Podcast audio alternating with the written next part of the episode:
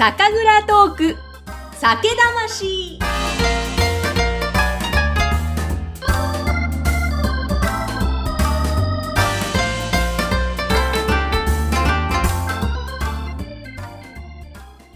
皆さんこんにちは。酒蔵ナビゲーターの山口智子ぐっさんです。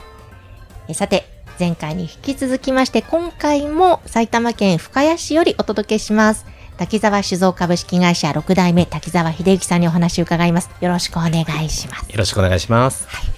えだいぶスパークリング一筋もはい。私回ってまいりました はい本当に美味しいんですがありがとうございます。えさて、えー今回の配信なんですけれども、クラウドファンディングでご支援をいただきました、応印職人ゴルビーさんの提供でお届けしていきます。そして、あの、第1回目の配信の時にも少しご紹介しましたが、今ですね、あの、酒蔵さんの、お酒蔵の見学をした後に場所を移しまして、えーとても素敵なこちら、居酒屋さん、えー2と3とにお邪魔しております。えーそして今回はですね、店主の中田さんにもお話を伺っていきたいと思うので、よろしくお願いします。よろしくお願いします。はい。また中田さんの身長がね、190センチでしたはい。190センチ近くありますね。はい。はい。あの、先ほどの酒蔵の、えー麹室、工事室ちょっと天井が低かったので。えそこだとちょっと使える頭頭打ちまくってますね。はえー身長の高い素敵なの、今ぐっと手拭い巻いてらっしゃいますが、そこもね、うさぎの、2と3とね、うさぎですからね。はい。はい。これ、そう、お店の名前の由来もまた素敵なんですが。い。あまあ、2頭を追うものが3頭を得れますようにという、ちょっと強欲な、えー願いからの、な店名ですね。いいですね。なんかそこもまた、ね、2頭もの一もえずじゃなくて、3と、ちょっとプラス思考じゃないですか、そうですよね。まあ、両方ね、得られれば最高ですよね。ね。あの、ぜひですね、ちょっとお店の紹介もしたいですし、その、中田さんから見た滝沢さん、倉本、あの、どんな感じなのかなというところを、蔵人から見てですね、ぜひご紹介いただけたらと思うんですが。はい。まあ、そうですね。真面目ですよね。あの、ひたすらに真面目だと思います。はい。本当にこの銘柄一筋そのままという感じですかね。そうですね。もう本当にこの業界というか、お酒作りとしてのこう、一筋の思いがあるっていうのは、はい。下で働いてても感じる、感じれますよね。え、中田さんも何年ぐらいですか？と今年14回作り、酒造りが終わったところなんで、はい。14年ですね。はい。あの、それまでは全く別のお仕事ですか？えっと、飲食で、えー都内の方で、えートータルで8年、9年ぐらいですかね、あの飲食の方で、まあ、畑が全然違うんですけど、イタリアンやってまして、で20代後半ぐらいで、ちょっと日本酒の方に傾向いたしまして、はい。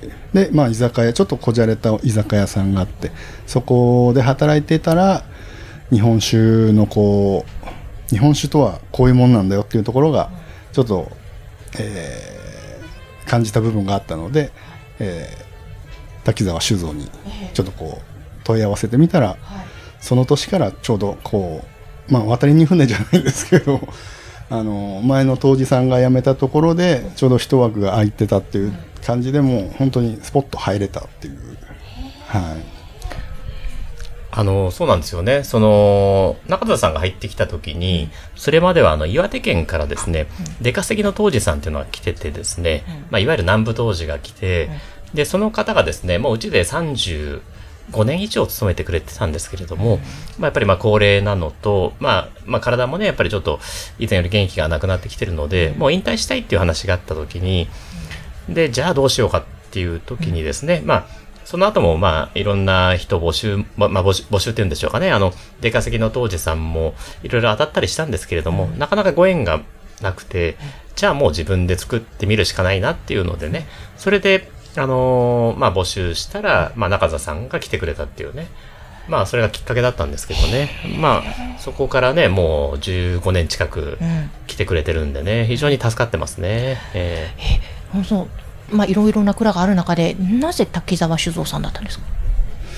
まあ、実実際俺もあの、戻ってくるまでこの菊泉っていう銘柄も何も知らなくて、でこう深谷っていう土地も全然あの縁がなくて来たことなかったんですけど、まあ、募集がねあったっていうんでしょうかね。あのインターネットで調べてて、うん。でまあ自分は料理してたんで、あの半年だけあの冬冬の仕込みの時期だけ雇っていただきたいなっていうのがありましてでそれでまあ本当23社当たったんですけどまあその季節雇用今やってないんでみたいな感じで言われたんですけどまあこちらにあの滝沢酒造に電話した時にああそれでいいんで来週来てくださいっていう。すごいタイミングですね。いやそうなんですよね、うん。それでねもうまあ来てもらって、じゃあもうもう本当にじゃあ何日か後にもうすぐ来てくださいって感じだったのでね。えー、まあご縁ですね本当にね。ええでもその日本酒にっていう系統をしていった、うん。そのきっかけ具体的にどんな感じだったんですか？まあそうそのその当時は池袋にいたんですけどそこのあの、まあ、居酒屋ですよね。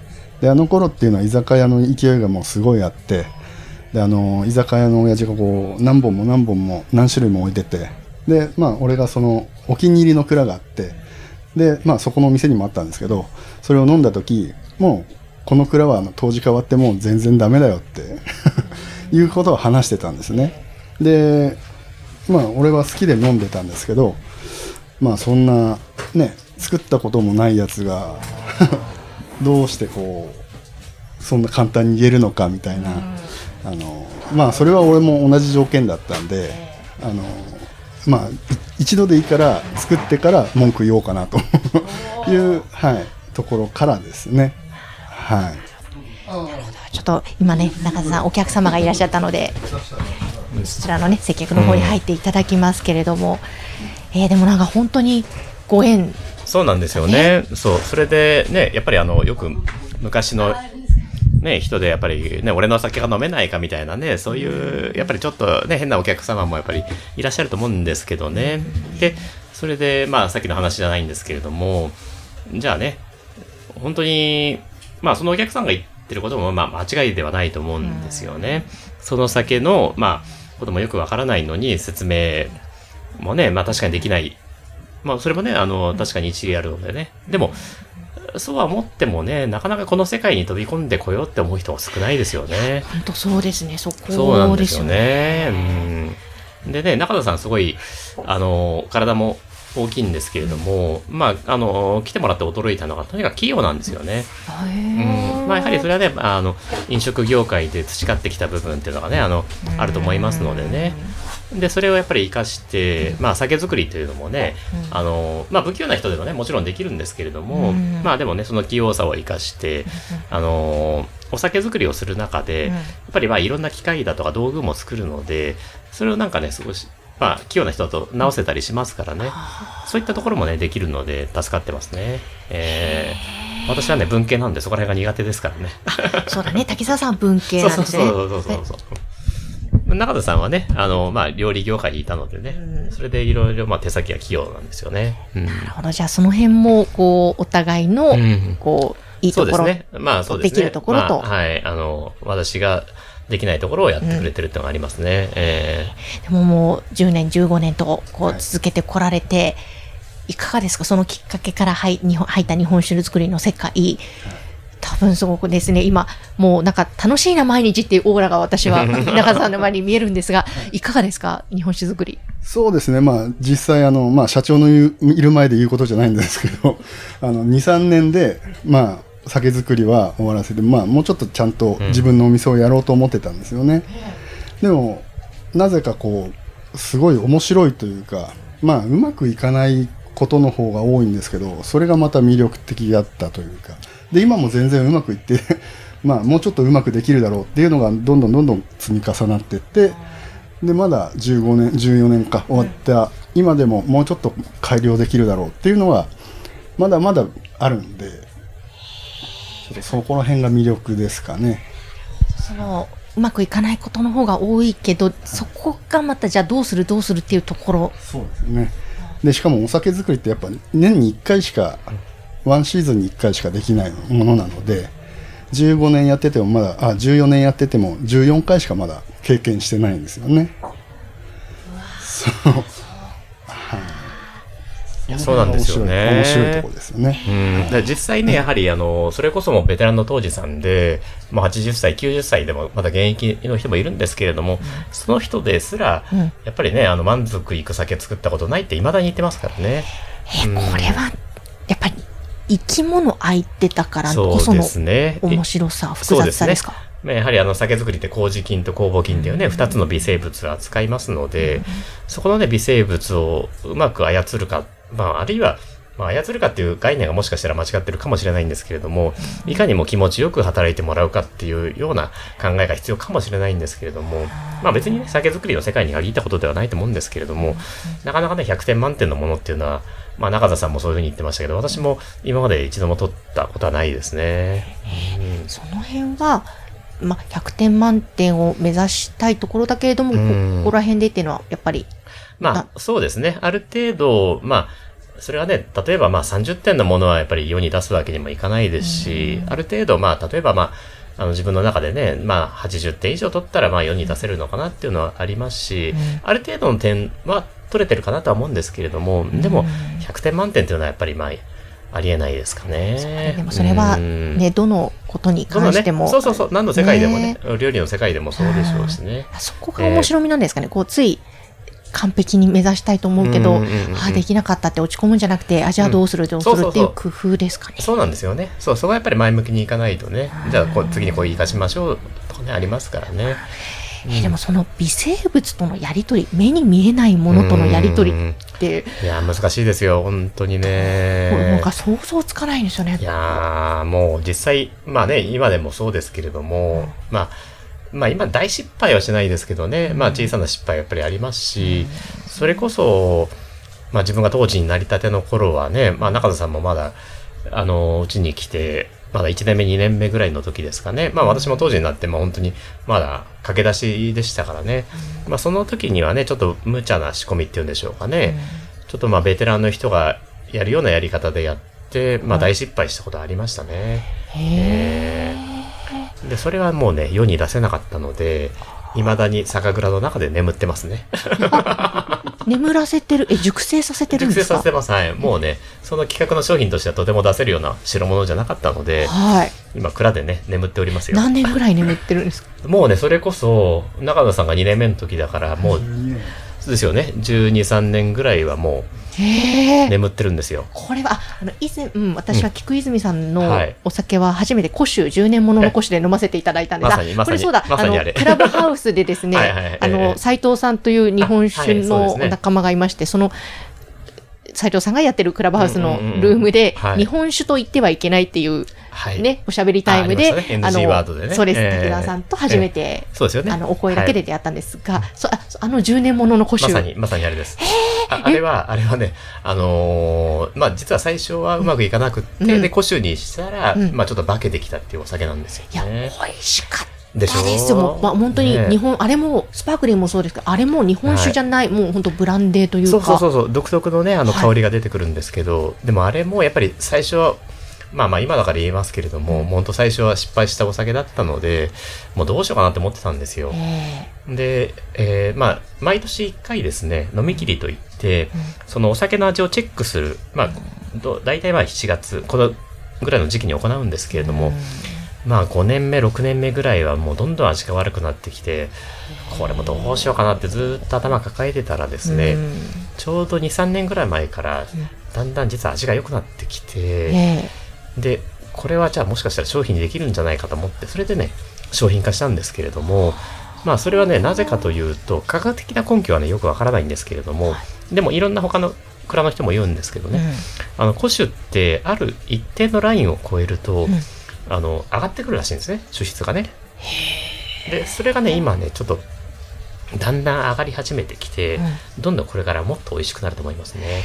へえ。そう。なんか出来の悪い子が、はいなんか大人になってから立派になったっていうね。そんな感じですかね。ちょっえと、涙、涙ですね。ちょ、それ、なんかもう愛すべき古酒。そうなんですよね。日本酒って本当面白いですね。いやわあ、大失敗と思ってもね。そうなんですよね。そうだ、最初はもう大失敗した時に、あの、もう、それこそね、あの、それよりランクの下とブレンドしてうん出しちゃおうかなと思ってたんですけどね。まあ、それぐらいやっぱり出来が良くなかったのでね。でも寝かせてみたらね、あの、意外と、まあ、熟成して味が出てきたっていうんでしょうかね。まあ、世に出せるようになったなっていうのはね。でもその判断もうん難しいです。こ腰にするのか混ぜるのかとか。まあそうですね。まあでもほ方法がなかったからまあ置いといてね。それで、うんまあまあタンクがまだ空いてたからよかったんですけどね。で昔みたいにたくさん作ってる頃だったらやっぱりタンクも空いてないんで、うんそういうこともできなかったんですけど、まあこうが不幸かね。うんやっぱりだんだんさお酒売れなくなってきてますから、うんタンクが空いてて、で空いてるタンクに入れてみたらね。まあでも普通だとなかなか10年以上取っておくってこともないんですけどね。うんいや、その根気強さも滝沢さんの中にはあるんですか？ね。まあ、それに関してはですね、まあ、根気強さもあるんですけれども、まあもう、ね、やっぱり、出来の悪い子は寝かすしかないなってとこですかね。いや、でも、いいですね。ちょっとなんかあったかいと言いますか。そうですね。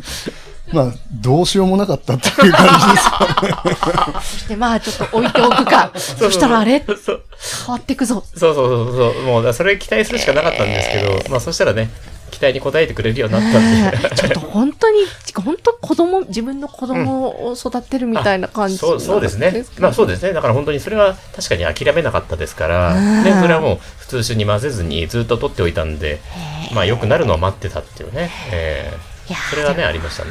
うなんか、本当その、寝かせておく古酒と、そしてこういう、あの、スパークリングっていう、ええまた斬新なものと、本当になんか、古からのもの、また寝かせていくものと新しいものと、すごい融合されてるいやますね。そうですね。やっぱり日本酒のこれからの可能性ってね、やっぱりスパークリングだとか、あるいは寝かせる古酒だとか、あるいは今精米部合でね、あの、あえて磨かないっていうのもありますし極限まで磨くっていうのもありますし、うん。いろいろ可能性はあると思うんですけどね。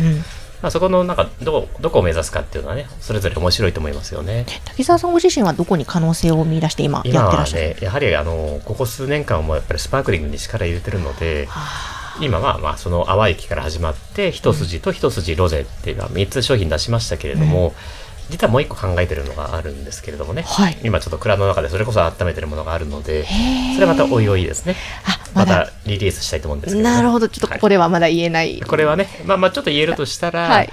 あのよりちょっとお米を磨いた精米具合の低いっていうんでしょうかね、うん。まあ純米大吟醸タイプの一筋っていうのを出してみたいなとは今思ってますね、えー。どんな味になるんでしょうか。これ楽しみですね。楽しみですね。ね。ええいつぐらいかなって来年には多分リリースできると思いますね。はいですね。今ちょうど二次発酵してる、うんあし終終わって、今、冷蔵庫で寝てる状態なんですけどね。はい。えーでも本当にそのリリースするまでって様々なことがあるけれども、うんやっぱリリースした後はまた人気になるともうえー喜びもひとしおですよね。そうですね。それこそね、あの、まあ、この一筋もおかげさまでね、今、だいぶ人気も出てきましたけれども、まあ、これのね、あの、上を超えるような、そんな商品が出てくれれば嬉しいですよね。あー楽しみですね。ちょちょっとあの今日はカメラマンのももさんもねいます。あのももさんは人を見抜く分析する力も大変ありますので、ももさん視点のですね、まあ滝沢さんちょっと中田さんも今日来てくださってるので話してもらえたらなと思いますが、そうですね。社長はあのー中田さんがおっしゃってたと、本当に、もうすごくそのままだな、おっしゃってた通りだなと思うんですけれども、えあのーはい。こうな、な、はいー。そうですよね。えーちょちょっとつ盲信タイプ。はいそうですよ。ね。はい。命年ですしね。はいえーえーそうですよねはい、そうですね。はい、あの、今日、あの、ご一緒に、はい。あの、蔵をええ回らせていただいた時も、えディスってるわけじゃないんですよ。えあ、いいですよ、いいですよ。ええすごい喋りたいことをすごい喋るんだなと思って、あそうそう。そうそうでも、すごい、あの、すごい丁寧で、なんて言うんでしょう、あの、なええ。なんて言うんですか？あの、ババスガイドじゃなくて、あー。すごいなと思ったんですよ。ええ。はい。あ、割とね、そうなんですよ。はいあの、5時まではこんな感じなんですけどね。はいはいお酒飲むとまただいぶガラッと変わるんですよ。この後じゃあ楽しみですね。また違う面がきっといっぱい見れるんですね。そうですね。すね。はい、はい。もう、はいガラッとね、なんか、時間がね、あの、変わる時があるなるほど、はいなるほど。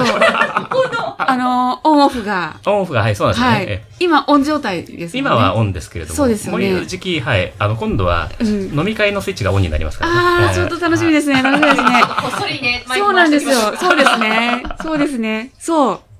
そうなんですよ。昼間はね、酒造りのスイッチがオンなんですけど、い。